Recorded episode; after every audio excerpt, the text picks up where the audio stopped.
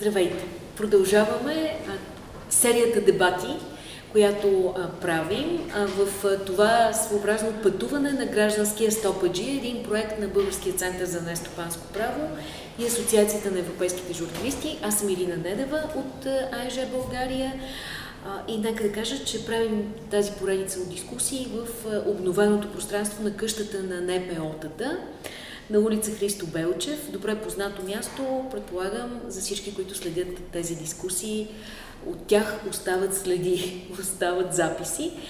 Темата ни сега е ние и те, наше и чуждо. Много ми е приятно да кажа добър ден на Флора Стратиева. Добър ден. Инфлуенсър. да. Успелите преди две години представят Флора като млада жена, чието видеа, интервюта, че дори и съвети се търсят от водещи политически лидери, партии и анализатори. Флора тогава учи журналистика. Все още учи журналистика. Все още учи журналистика. А, и все още намира за силно казано, че е част от материята. Така беше представена в а, онзи текст на успелите. Захари Янков е другият ни специален гост юрист от Българския център за нестопанско право, който работи тук в организацията от 2019 година, юрист с магистратура по специалност право от Софийския университет, също така магистър по правата на човека и демокрацията от университета в Сараево и университета в Болония. Започваме с тази тема а, наше и чуждо и няма как да не, да не ви накарам просто през себе си да кажете какво вие определяте за ние. Кога използвате ние? Ние българите, а, ние гражданите, също те политиците. Кое е това ние, с което всеки един от вас се идентифицира? Флора. Ами, като човек, живял и в чужбина а, и завършил все пак образованието си в Англия, а, средно образование става въпрос, когато съм била 11-12 клас, а, няма как да не ми е позната тази тема, тъй като а, от доста ранна детска възраст мога да кажа, че а, ми е било сложно да определя нали, кое е ние, кое са те, особено когато нали, наистина се, м- си в такава ситуация, в която не се чувстваш на 100% идентифициран с нито една от социалните групи, които те заобикалят. Разбира се, няма как да не сме ние българите, защото сме хора родени, съответно и живещи, и плащащи данъци в България. Аз се чувствам част и принадлежност от тази страна. А, но а, тук идва и въпроса, кои са те в случая, защото няма как а, нали, да съществуваш само в а, свят с единомишленици. Винаги има и група от хора, които ще идентифицираш като някакъв противников лагер, противников отбор.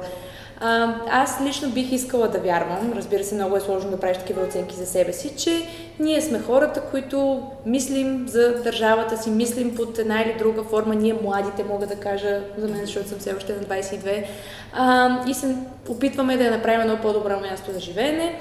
А, те не е задължително да не са част от ние. Те могат да са част от а, нас, просто да искат а, да го направят по друг начин, да имат други виждания, друг а, подход, по който да вярват. Но последните няколко години особено чувствам, че това разделение стана доста, доста силно и вече може би трябва като че ли да се търси малко по-консенсусна линия, защото м- не виждам какво положително носи толкова разделено общество. Добре, това е любопитно, което казва Флора, че на практика, в крайна сметка, принадлежността към поколение е определящо за идентичност и къде плаща човек данъците си. Захари, дали някакъв по-легалистски вариант на, на ние ще представите, но кое е вашето, вашето ние? Когато Захари казва ние, какво има предвид? Ами, аз също съм имал шанса да живея в чужбина известно време, като дете също така. И моето лично впечатление е, че хората винаги се стремят към това да изведат някаква индивидуалност.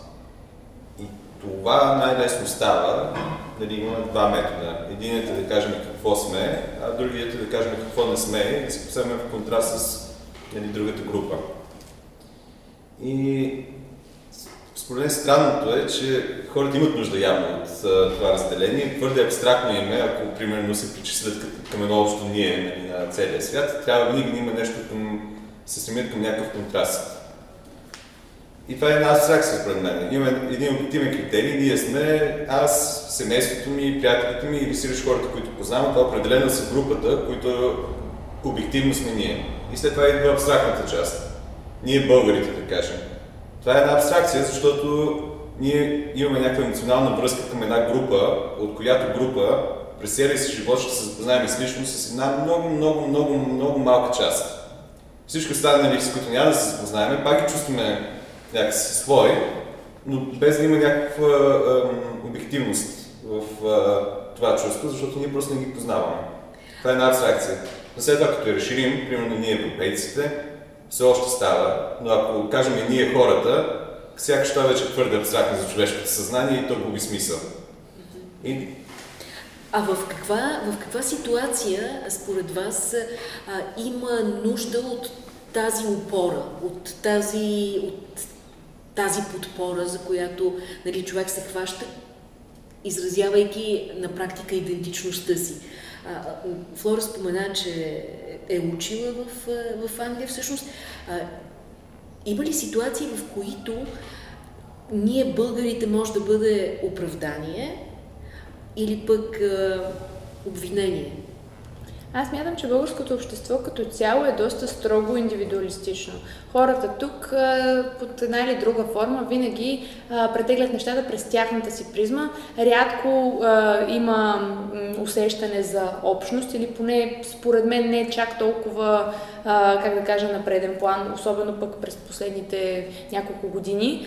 А, според мен това усещане за ние може да бъде и нещо негативно, както и вие малко засегнахте в въпроса си, а, когато то стане единственото определящо нещо като фактор тъй като за мен човек е нормално да се гордее с постиженията си, с това, което представлява като личност, с делата, които прави, с каузите, за които се бори.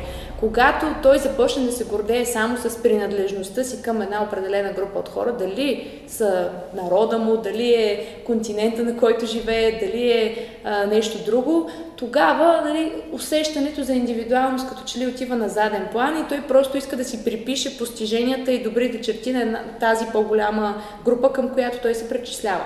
Няма нищо лошо в това, а, но е хубаво все пак да се прави нали, с мярка, според мен, тъй като а, ние българите сме много така, ето вижте, аз го използвах дори в момента, а, популярни с това, че всеки път, когато някой наш спортист а, има големи успехи, казваме, браво, мачка, нали, ти си шампион, но в крайна сметка този човек до голяма степен постига успехите си и въпреки а, средата, която има тук.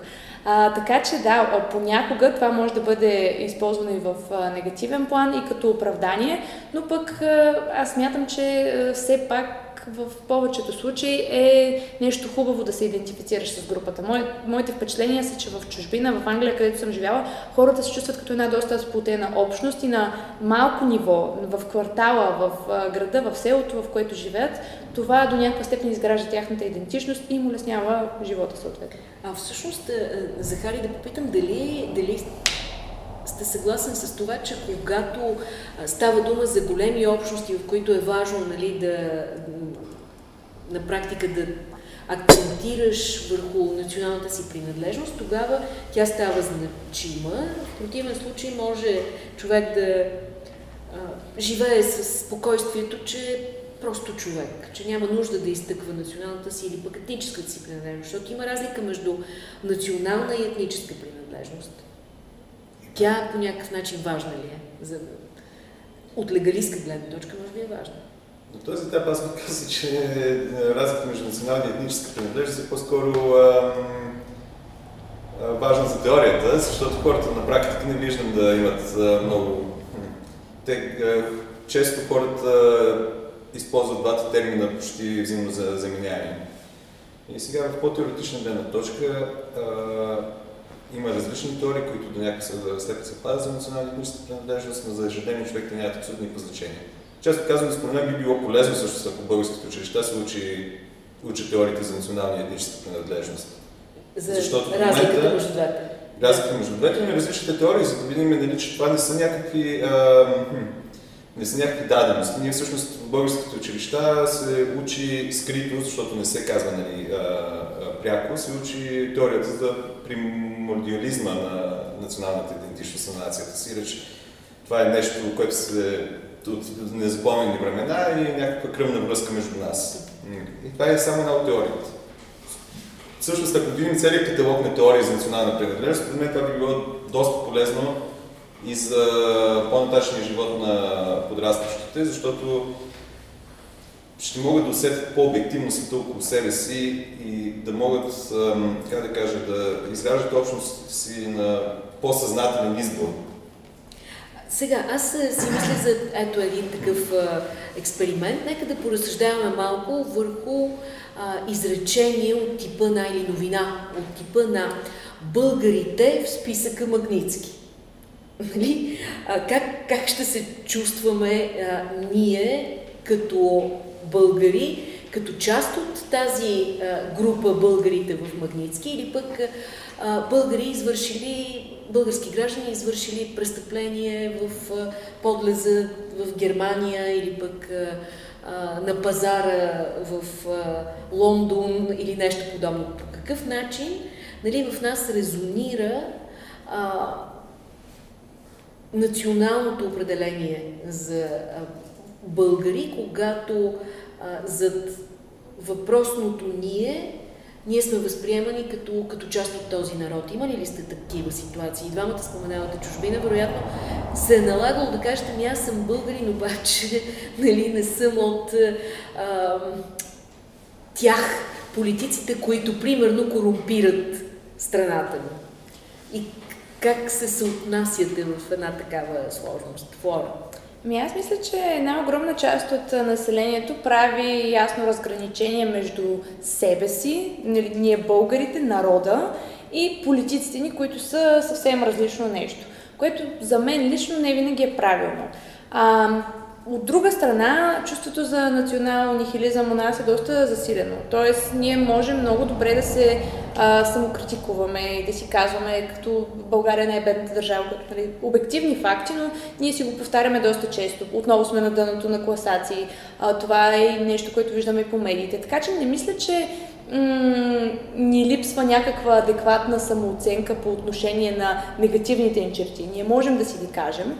От друга страна пък имаме и много засилено чувство за превъзходство спрямо останалите народи в други ситуации, което напълно контрастира с цялото това нещо, а, защото смятаме, че нали, като нас втори няма, ние сме измислили, дали сме на света много различни неща.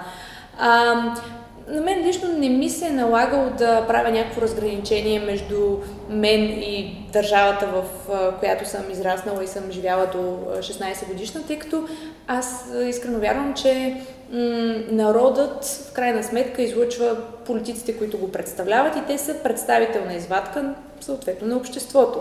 Нали, това е нещо, с което не всеки, разбира се, може да е съгласен, но те не са произведени в лаборатория. Те идват от нас. Ние гласуваме за тях вече на поредни избори. Разбира се, има го аргумента, че една огромна част от обществото не гласува, но ако тя толкова много не харесва тези политици, има различни начини, по които може да го покаже. Може всеки ден 50-60% да са по улиците и да протестират. Могат да обявят форми на гражданско неподчинение. Самия факт, че те са съгласни и продължават да стоят толкова вече поредни избори зад а, тези свои избраници, за мен лично показва, че нали, политиците са тази представителна извадка, така че аз смятам, че би било наистина лицемерно да застана и да кажа тези са ужасни, но аз съм много готина, много хубава, аз съм различна от всички. А, по-скоро бих се старала да оценявам адекватно негативните си черти, да работя върху тях и да не позволявам те да излязат на преден план. Но не мога да кажа, че съм над всички останали. Това не е присъщо, не е в моята риторика. Добре, това, това е интересно. А, тоест, Флора, не правите тази класическа mm. дихотомия, както я наричат, между ние, народа и те. А, те са производно на на това, което ние успяваме да произведем като граждански избор. Като Определено, избор. да. И тъй като имах и шанса да разговарям с най-различни политици, направих една поредица един ден с всяка партия и ги видях в, в различна светлина. Как и то в предизборна ситуация. Точно нали? така, в предизборна да. ситуация. Вече две кампании нали, съм правила такъв, такива поредици и съм виждала как общуват те са като всички останали, просто с власт, с, как да кажа, с различни привилегии и наистина вярвам, че тези хора са излъчени от, нали, може би не точно нас, хората, които сме в тази стая, може би не хората в съседния блок, но са излъчени от българския народ. И съответно, нали, за мен лично би било много лицемерно да твърдя, че аз нямам нищо общо с това. Трябва да продължаваме да сме активни и да правим каквото можем, но не е хубаво нали, да се поставяме в тази класическа позиция, в която не носим никаква отговорност. Захари, все пак трябва ли... Връщам се на българите в списъка Магницки. А, когато, когато чуем и когато видим новините и когато прочетем техните имена, трябва ли да ги припознаваме като, като част от нашия избор? И, и носим ли отговорност за това безобразие? така да се каже. Аз ще хвана част от отговор на фора. Да, българите са нихилисти, но само когато си говорим помежду си. В момента, в който, поне моето впечатление е такова, в момента, в който говорим за чужденци, ставаме, а, как да кажем, на чужденците не им е разрешено да ни казват лоши неща за държавата. Те могат да кажат абсолютно същото нещо, което ние вчера сме си говорили помежду си, но ако чужденец ни каже, каже ставаме доста дефензивни. Това за мен по-скоро да, малко по-грубо нали, в изпит на нехилизм, тъй като си говорим между българи тук, е някакъв комплекс на малоценност, който с, с, абсолютно по никакъв начин не е уникален а, за България. Моето впечатление е, че по-скоро може да го решим като балканската част на Европа. Ние, балканската част на Европа, тъй като сме на втора скорост прямо западната част, непрекъснато се опитваме да търсим уважение от останалите и да търсим нашето място в света, но тъй като не го правиме с, как да кажа, действие или с нещо в настоящето, задълбаваме назад в историята и почваме да обучаваме чужденците на история. Ние сме най-старата държава, историята ни е ощетила, ние сме могли да бъдем велики, но вие сте ни ощетили. И а, аз лично също имах такъв навик, като а, нали, при първите си като студент пътувания по Еразъм и така нататък. Усещах това и в един момент а, как е, направих един лек скок за себе си, а, особено когато поживях малко и на Балканите и осъзнах, че абсолютно всяка държава на Балканите ще ти разкаже същата история. А, ние сме били велики някога, предсакали са ни, ето това са ни тук границите, които хващат. Примерно ние сме една половина, на половината от границите, които ни се полагат. Тази история има във всяка балканска държава. В момента, който усетиш нали, това, че някак с тези, този наратив, който ти изгледа в главата, не е точно уникален за тебе, прескачаш според мен на следващото ниво и се опитваш нали, да погледнеш малко по-широко по нещата. И да, българите, това са българите законни магници. В България най-вероятно ще си казваме, ето, нали, очевидно има тази корупция, обаче като отивам в чужбина, най-вероятно ще казваме какви са, каква е тази юрисдикция, която ни диктува на нас. Без Те на къде ни го казват отвън, нали? Нещо да. такова. Но да. също времено, преди примерно две седмици, присъствах нали, на разговор а, между унгарка и там и представител на, да кажем, в някаква степен на САЩ и, и унгарката му моляваше да вкарат магнитски унгарци. Нали, търсиш се полза от това. Така че при тях сигурно има и същото, нали, Тоест, а ние непрекъснато някакси, говорейки за ние и те, ние българите и, и някакви други отвън, защото ще стигнем до, до, до чуждите, ще стигнем до чужденците, а, като че ли се лашкаме между а, собствената ни идея за собственото ни величие и някакъв много тежък комплекс за малоценност. И двамата го споменахте. Комплекс за малоценност, който нали, избива в такъв а, свръх а, себе героизиращ се а, момент. Какво, какво е чуждо? Кое не е наше? Флора, имате ли отговор на това? А, и то пак такъв жизнен, от жизнен опит. Нещо, което да си кажете, а това е, не, не го разбирам, това е нещо чуждо, не го искам, плаши ме. Голяма част от българите, според мен, все още припознават Запада като нещо чуждо, въпреки че ние от толкова години вече сме част от този цивилизационен блок, от Европейския съюз, от НАТО.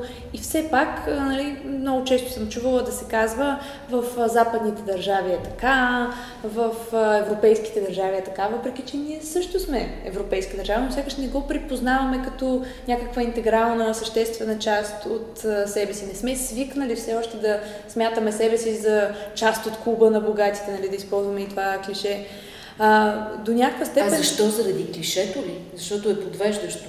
Ами, защото има, защото... има много бедни хора а, в Не, то е вярно, то е абсолютно вярно, че в крайна сметка ние може да сме последните, но сме последните в клуба на най-богатите държави. Просто много често се налага от медиите, затова а, казах а, клише, но в крайна сметка наистина има, има и по-зле от нас. Разбира се, това не може да бъде аргумент, а, който да спира развитието ни, защото да, в Уганда няма вода, примерно, в Северна Корея ще те застрелят, ако критикуваш правителството, но това в България няма да стане, но това не е нали, някакъв аргумент, с който да си кажем, ми ние тук сме си супер, много сме си добре даже, има по-зле от нас, трябва да, да сме доволни на това, което имаме.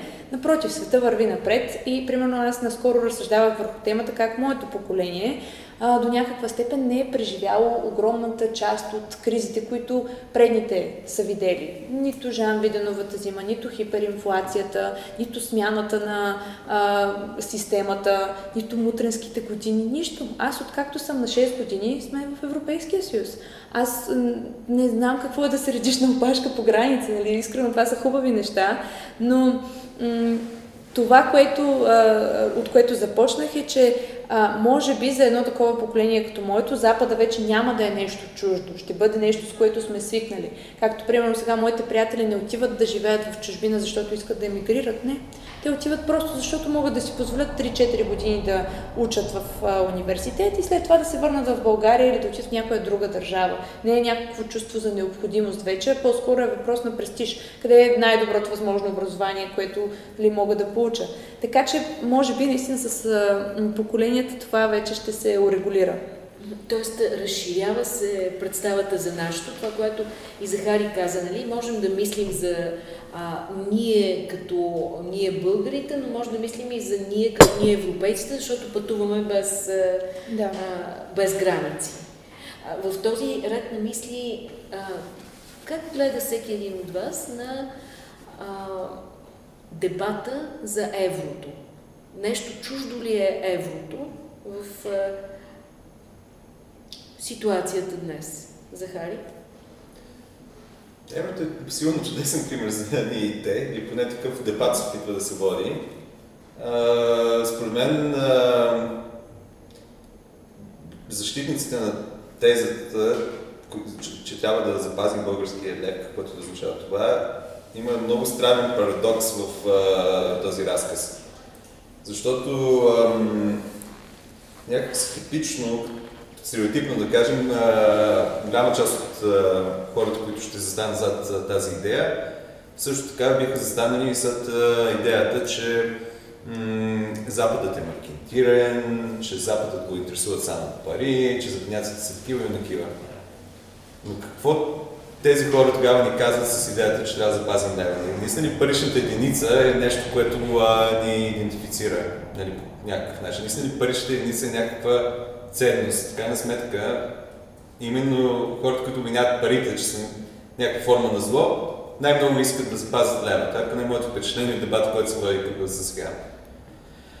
А, аз лично смятам, че крайна сметка трябва да погледнем обективно на еврото като просто парична единица и трябва да гледаме само прагматичните неща, дали то ни носи някакво удобство в ежедневието, а не да го взимаме в някакъв култ, като не знам какво, на равна нога с знамето и с а, още ред и други неща, предполагам. Разбирам. А, а, левът е на практика парично средство за търговия и, а, и за извършване на някакви сделки. Нали? За, а, символ на това, с което ние правим някаква размяна на а, стоки, услуги и... То е, да, точно така. То е едно осредняване на стоености. Инструмент. на стоености. Инструмент, който може да има а, националност, но а, по дефиницията си не това му е важното. Той трябва да, да, да може да, да си извършва разплащане през него, нали така? А, чуждо нещо ли е еврото, Флора? Еми на този етап, да, тъй като не сме го адаптирали все още като валута. Аз малко ще ви опонирам обаче тук, защото не съм съгласна, че хората, които възприемат еврото като чуждо, задължително са а, същите хора, които са антизападно настроени. Мисля, че има препокриване в една част, но все още на този етап, тъй като няма някакъв, кой знае колко равностоен дебат и информационна кампания за еврото, има и много хора, които просто нямат информация. Говорим за хора, примерно, като моята баба, мога да дам за пример, която е много проевропейски настроена, но чисто понеже е преживяла хиперинфлация и такива неща и се притеснява, че смяната на валутата може да доведе нещо такова. Тоест, мисля, че тук е работата на медиите и на хората, които са економисти, да, да, да поведат нали, един малко по-информиран дебат. Още един пример, аз уча в Нов Български университет, който е пълен с проевропейски млади хора, които всяка седмица, не всяка седмица, но всеки семестър пътуват по Еразъм.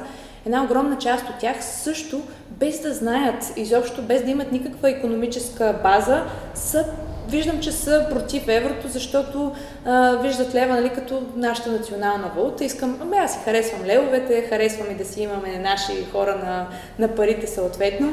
А, така че, може би на, на този етап е по-правилно да насочим усилия в това да, да направим наистина някаква дискусия, да обясним на хората. Така или иначе, всъщност ние сме към еврото. Нали? Ние, имаме, ние сме в валутен борт и искаме, не искаме, сме си в... А, в а, този коловоз. А, естествено има много страхове, които вярвам, че трябва да, да бъдат обяснени и да бъде отговорено съответно на, на хората. А всъщност какво, какво е наше?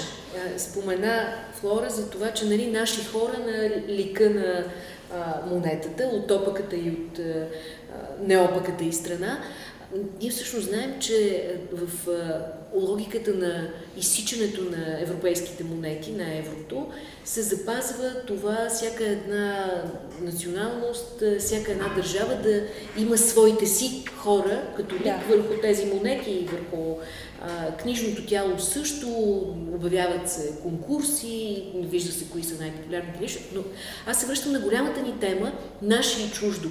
На какво ние казваме, казваме ми това е наш човек, това е а, това е някой от нас. Това сме ние, за една или друга историческа или политическа фигура. Ами, е, до някаква степен тези, които историята е преценила и които са преминали през бариерата на е, историята на времето, тъй като а, дебата кои личности са велики винаги се повдига и около националните празници. Сега виждаме а, и по, по историческа линия също, а, а и винаги го има това, че м- времето, в което живеем, до някаква степен няма да бъде 100% адекватно и релевантно рефлектирано след 100 години. Тоест, може би хората, за които ние в момента имаме много негативно мнение в момента, а, ако историята ги запише и а, запомни по определен начин, след 100 години няма задължително да, а, да бъде адекватно изобразено това. В САЩ, примерно, виждаме национални техни герои, които сега се осъзнават, че са били робовладелци, че са имали много сериозни расови предразсъдъци. Тоест, понякога една фигура може да е велика за времето си, но след още 100-200 години тя вече да не буди същите положителни а, конотации. Така че това е доста сложен въпрос, според мен. А всъщност, а, да, Захари, Нека и аз включа за националните да. герои. В принцип, всеки национален герой, мисля, че как хората решат малко по-обективно да се замислят, всеки национален герой е един идеализиран образ. И в един момент нас вече не интересува чак толкова много конкретната личност, действително какво е правила, дали не разследваме ежедневния живот на човека, защото обикновено ако го направим, ще бъдем крайно разочаровани. А, Дейността, която е извършвал. Да, или най-общо казано това, което а, през, така някакси се установило в, а, да, да речем, историческата наука, като а, някаква фактология. Нали, а, и пак а, да не забравяме, че, да кажем, примерно това, което учим като история в училище, надали е точно най-добре отразената, най-добре отразени образ на историческата наука. Историята е друга функция в училището. Да, заради засилване на националното самочувствие и изграждане на такива върно, върно поданици. Да, това е абсолютно. И ние не учиме, нали, примерно, ако се мислим, не учиме източниците, учиме вече нещо, което е сняно и написано по един определен начин. Ако учим източниците, може би така, хората, които кандидатстват в Софийски университет право или поне преди години, трябваше доста да учим история, защото това беше изпита. Тогава се наблягаше на източниците. Може да усетим някакви неща, като Де-факто, нали, тези образи, които ние изграждаме, са в основа някакви документи и тълкуване на тези документи. И примерно това, че имаме фалшиви новини, не е а, болест на нашето време. Това е нещо, което се е случвало през годините назад, просто в момента имаме по-голям информационен поток и можем по-явно да го видим. Но да кажем, битката на Спарух, нали, при основаната на българската държава, тогава източника ни казва, че е, визитирски император е отишъл на кални бани. И това ние го тълкуваме като един елегантен начин на хроникьора на Византия да ни каже, че е избягал. Но в училище ще учим, че е избягал, не че отишъл на кални бани и така го тълкуваме. В този, да. в този ред на мисли, а, според вас, това, което се случва в а, обществата на Северна Америка, Съединените щати и Западна Европа, това преосмисляне, включително на колониалното минало, което спомена Флора, а, това е знак за а, оздравителни, здрави процеси в обществата им ли е или е обратното знак за това колко, на колко зле върви Запада, образно казано, защото виждаме събаряне на паметници, преосмисляне на историческата роля на знатни личности. И можете ли да си го представите случващо се в България? Страшно ли ще е това или напротив? Интересно ми е как се позиционирате, Флора. Ами до някаква степен това създава в обществото доста големи разделителни линии, така че си има и негативен аспект, тъй като аз лично вярвам, че в някакъв момент културните разлики между Тексас и Калифорния ще станат толкова големи, че ми е сложно да си представя тези хора с тотално различни разбирания за света, как живеят в една държава. Разбира се, това най-добре те могат да си кажат. А, до някаква степен е нормално. Разбира се, ти, а, когато изучаваш история, а, както и а, Захари спомена, се създава един идеализиран образ на твоите национални герои, като, като държава, като нация, като, цялостно, като цялостна представа нали, на това ние, за което в момента си говорим. След време, след 100 години, след 200 години, когато се преосмислят техните действия, ще стане ясно най-вероятно, че те не са а, приемливи за социалните времена, в които живеем в момента и за социалните норми, които ние сме възприели като общество вече 200-300 години по-късно. Разбира се, не можем, според мен, да виним на 100% някакви хора, които са а, живели в други времена и са имали тотално различни разбирания за света от нас самите, защото в крайна сметка, примерно след 500 години може да се каже също и за нас. А, стига да живеем приемливо спрямо социалните възприятия, които са в сегашното ни време и да се опитваме, разбира се, да ги подобряваме и да можем да си кажем, че тези хора, да, да, те са били велики личности, но в крайна сметка са правили това и това и това. А, смятам, че това на този етап е достатъчно. Колкото до българския контекст, аз абсолютно смятам, че е възможно да се направи, особено имайки предвид с историята, която се учи за периода от 1944 до 1989, която е доста минимална, трябва да кажа. Аз завърших в Англия, но преди това до 10-ти клас съм учила история в България. Трябва да кажа, че сме учили Хана Спарух, Хан Крум, Муртак и всички останали ханове. Сигурно във всеки един клас. Те се повтаряха. В пети клас го учихме, в шести, седми и така нататък. Но в периода комунистическа България нещо липсва от учебниците. Смисъл споменато е в един урок, примерно, или в два урока. А, аз също а, улавям, че след освобожденска България като цяло е пропуск в нашата образователна система и малко хора знаят историята ни след освобождението. Така че вярвам, че ще дойде един период на преосмислене на тази история и най-малкото а, то е скоро, разбира се, не е чак толкова отдавна а, този период, за който аз говоря, а, по времето на режима, но вярвам, че ще влезе в учебниците под една или друга форма. Добре, същия въпрос към Захари, а, пак стъпвайки върху идеята за нашите светли герои, нали, наши чужди. А, когато а, бъде разколебана чрез фактология а, една или друга тяхна дейност, това а, полезно ли е за обществото или не? Съгласен ли сте с Ще е полезно за обществото, този ревизионизъм е полезен за обществото в подходящ момент и за, конкретен, за всеки конкретен случай. Аз мисля, че ние нали, така през години сме наблюдавали, например, един опит а, за едно, според мен, доста правилно научно, от научна гледна точка, изправяне на терминологията с турското робство. Да не го наричаме робство, защото то не е било нали, по стандартната терминология на историците робство. И виждаме какъв, а, колко емоции предизвиква това. Защо? Защото то просто а, много силно нарушава националната ни идентичност от гледна точка а, митологията, да кажем, на, на, на нацията ни. Какво имам предвид? В една митология, митология на нацията трябва да имаме мит за сътворението, Хана Спруха за биомеча, трябва да имаме златен век, когато сме били най-големи и велики, и трябва да имаме период на страдание, от който сме изменени. Ако се замислим, това е историята на Библията, да кажем най-общо казваме, ние просто я прекопираме в друг вариант. А, няма нищо лошо според мен в а, идеализиране на някои образи. Стига в един момент така, може би не в училище, но в един момент да осъзнаем, че това е идеализация и че хората не са нали, в един буркан само с добри качества. Това е просто нали, така да видим живота малко по-черно-бяло.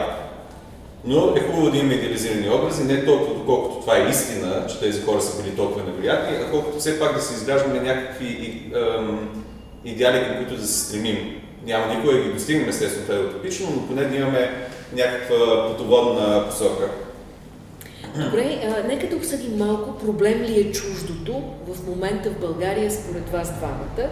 А, чужденците, като ако искате, може да говорим за това какво според вас е най- най-ключово, когато обсъждаме темата за чуждостта? Дали чуждото влияние има политически партии, които искат а, нали, да се разкриват чуждите пари, чуждото финансиране, имам предвид възраждане в случая, а, въпреки че примерно в а, организациите, уличени от тях, а, няма никаква тайна за това откъде идва финансирането.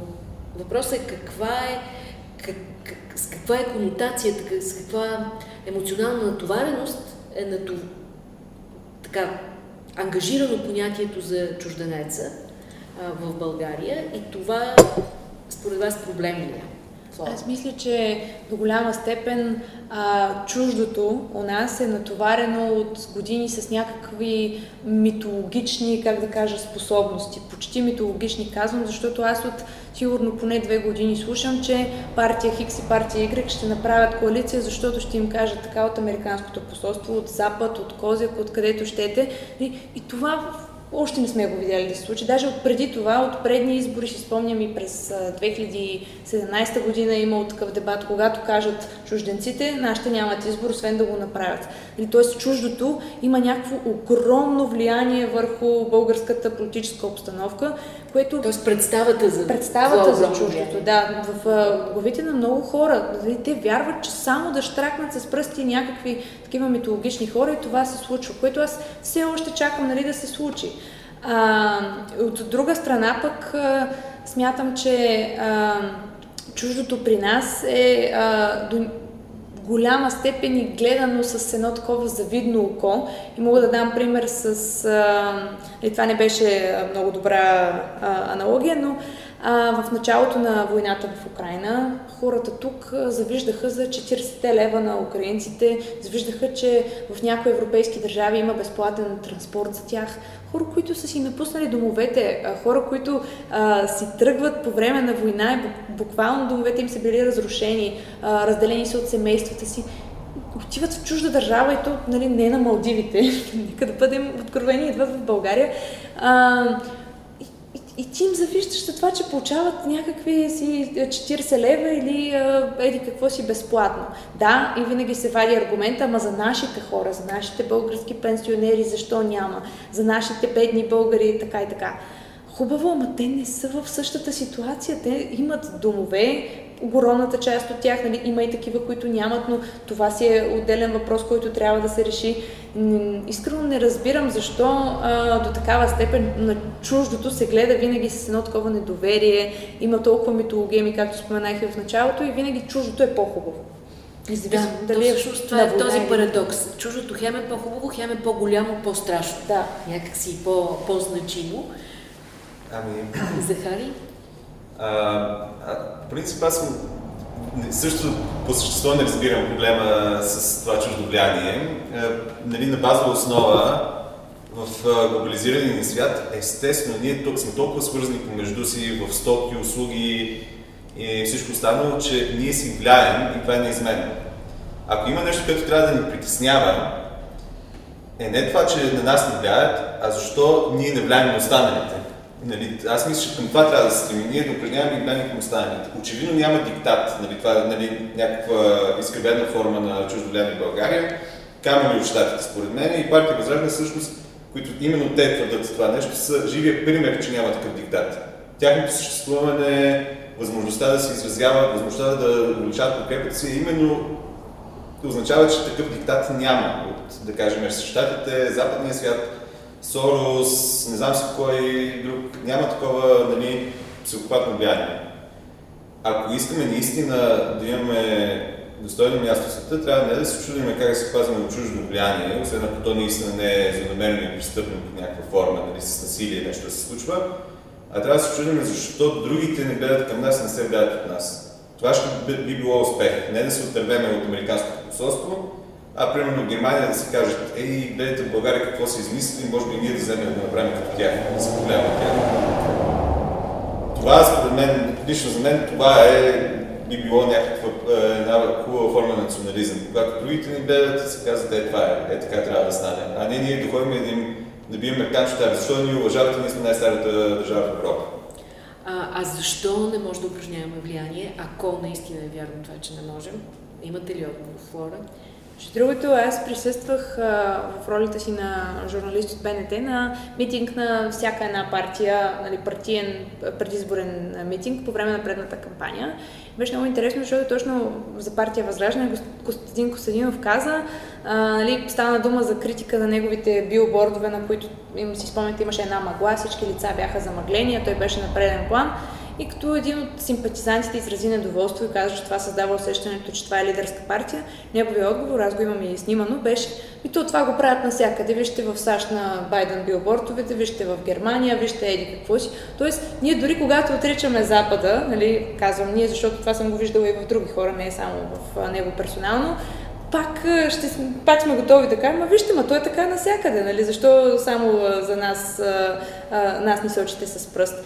А, мисля, че а, ние постоянно водим в себе си този дебат за а, нали, до каква степен а, това чуждо е положително, до каква степен то изобщо е чуждо и, и много често а, ние не можем да стигнем до същността, защото наистина в този глобален свят, в който живеем, е много трудно да си кажем това е конкретно българско, това е конкретно еди какво си. Общувайки с народи, които са близки по същество, по история, по култура до нас, източноевропейските народи, ние установяваме, че огромна част от проблемите, които имаме, са изподелени.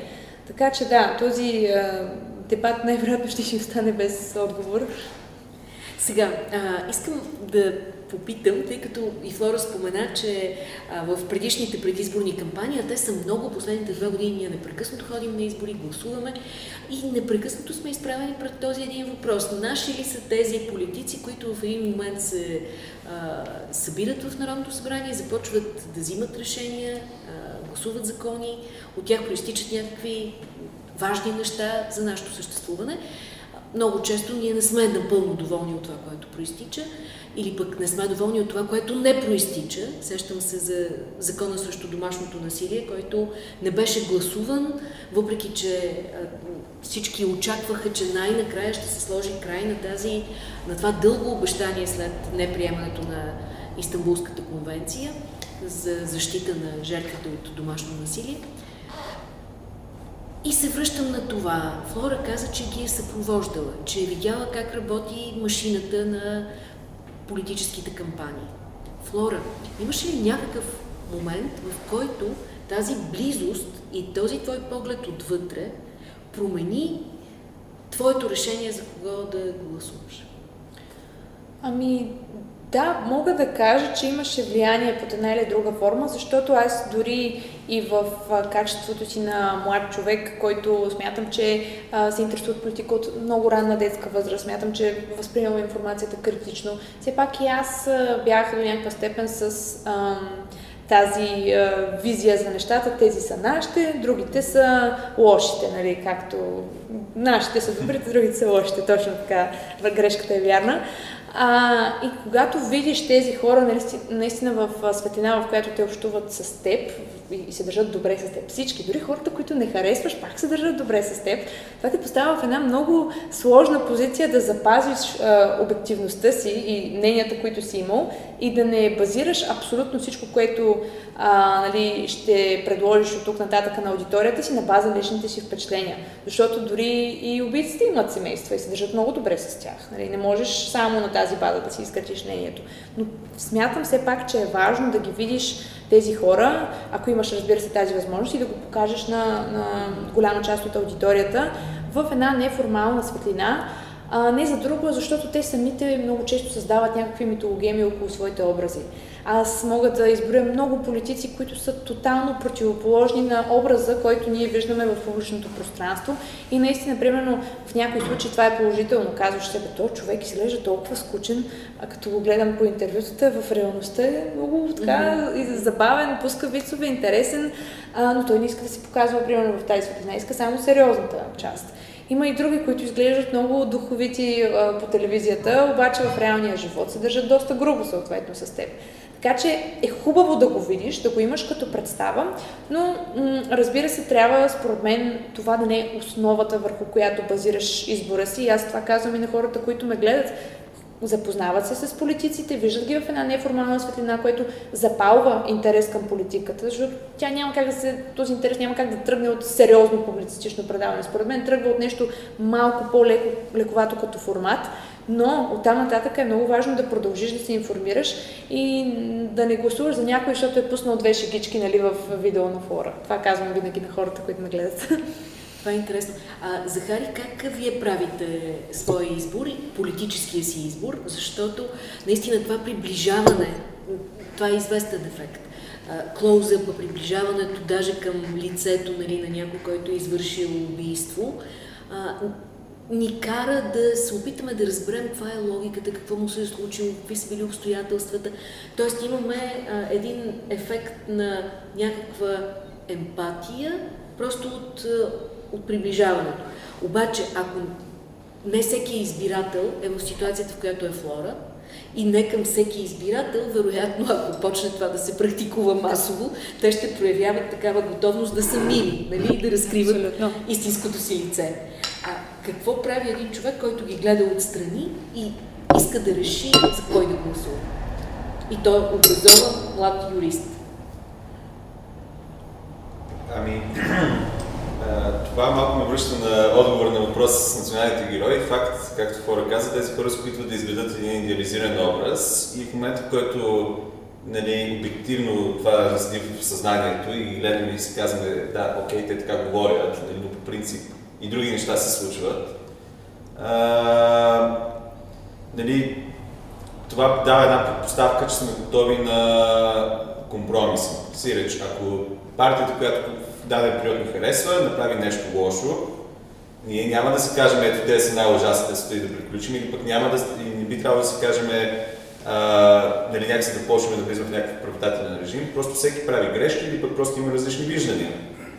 Тоест не трябва да се опартизанстваме до такава степен, че с едно събитие да слагаме всичко под обща знаменател.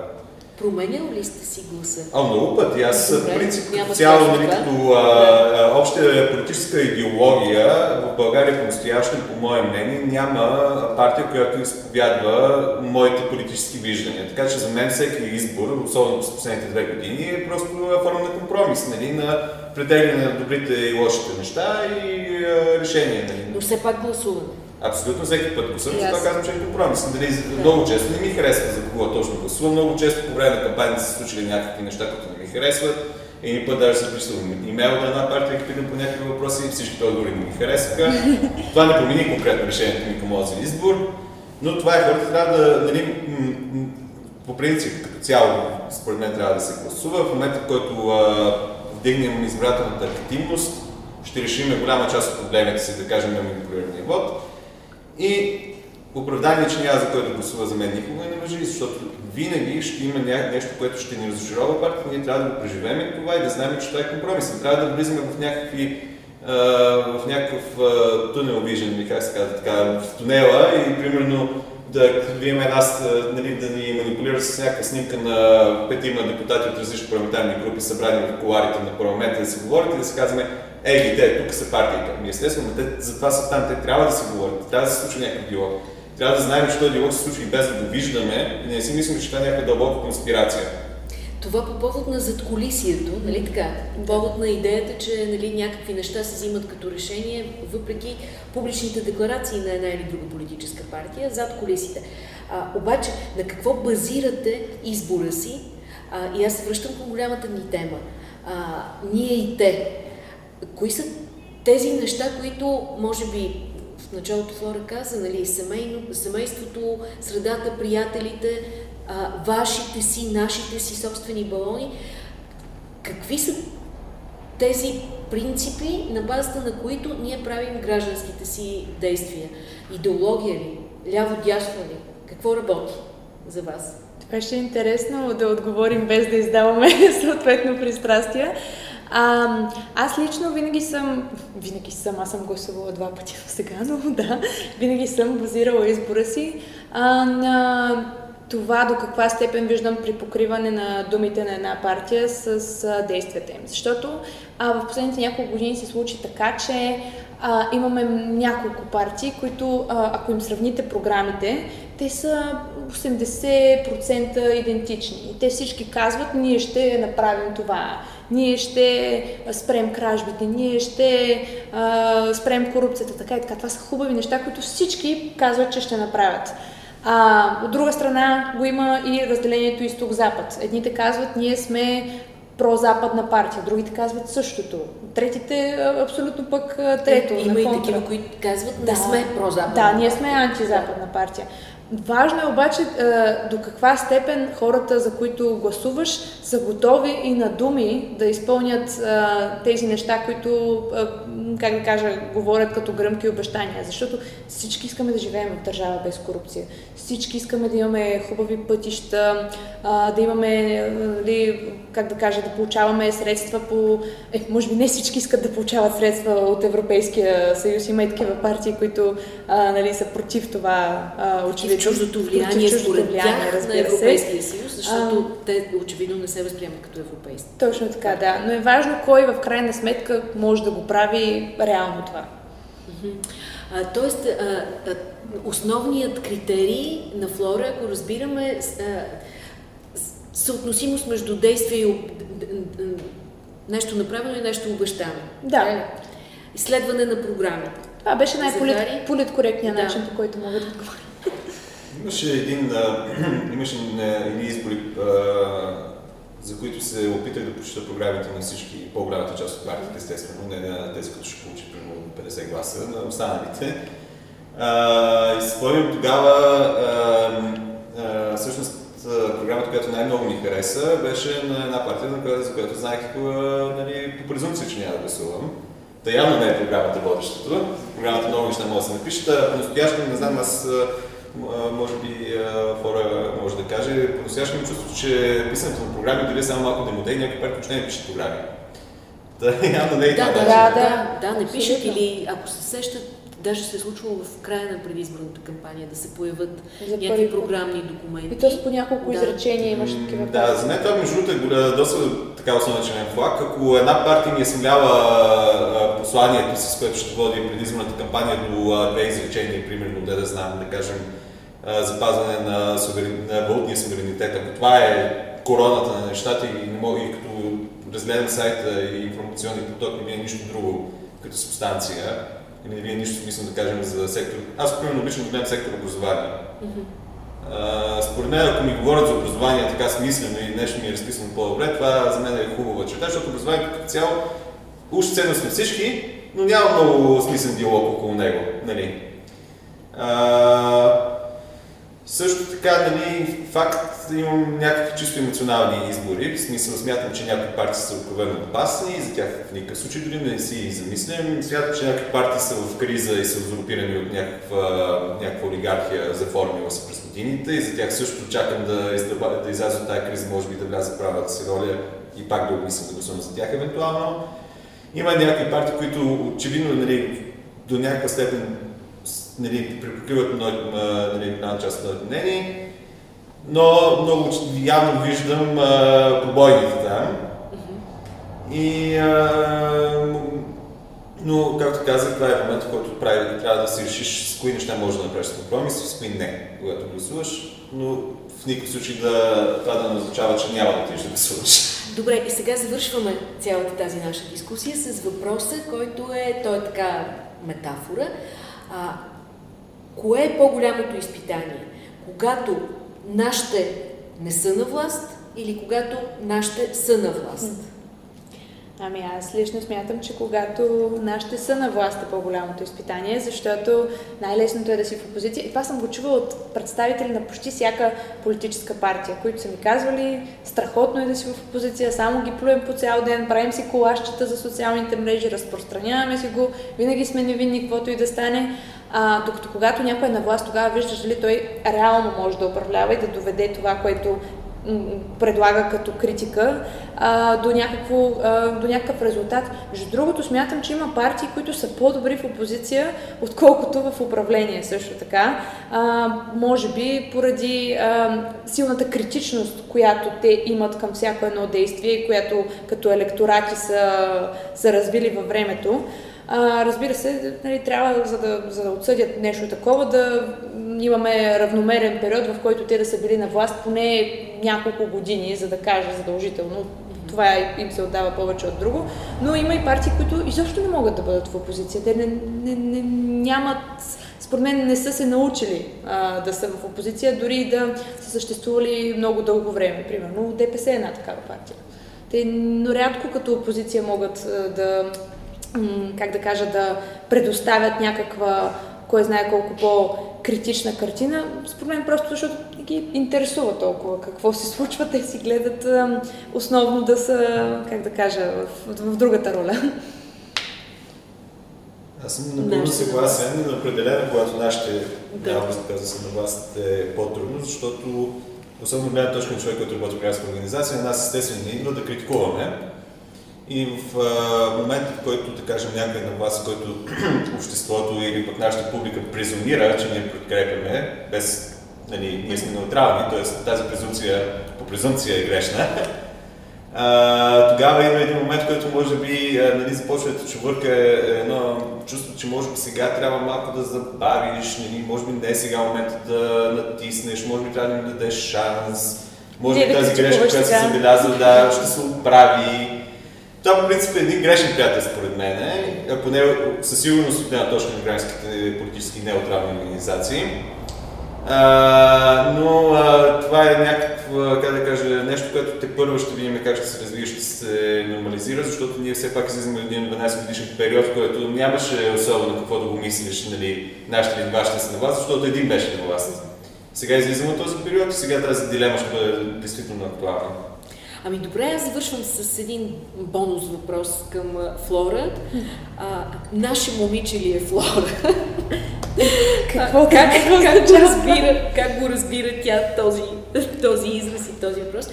А, ами да си наш човек а, в а, определени времена и контексти означава да си човек, който може да бъде добре пласиран, mm-hmm. който може да бъде добре, как да кажа, свързан с различни, различни кръгове, включително на управление.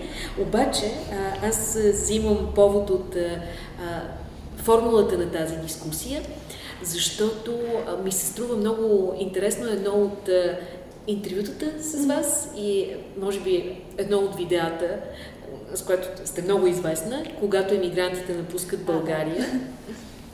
А, казвате, че се радвате, ако поне един човек, който ви е чул, млад човек, си каже, бе, няма чак толкова смисъл, примерно човек да отиде да учи в Англия, по-добре да остане тук и тук да го прави. Mm-hmm. В този смисъл. Ами, а, между другото, аз доста съм ревизирала позициите си по отношение на Англия спрямо периода, в който са правени mm-hmm. тези видеа. Добре. Защото е. Да, аз не го казвам като нещо лошо. Според мен е нормално човек да си променя възгледите с времето. И е много сложно, когато нали, ти си в един такъв период, в който носталгията е водещата, да оцениш обективно дали това ти е дало повече плюсове, отколкото минуси.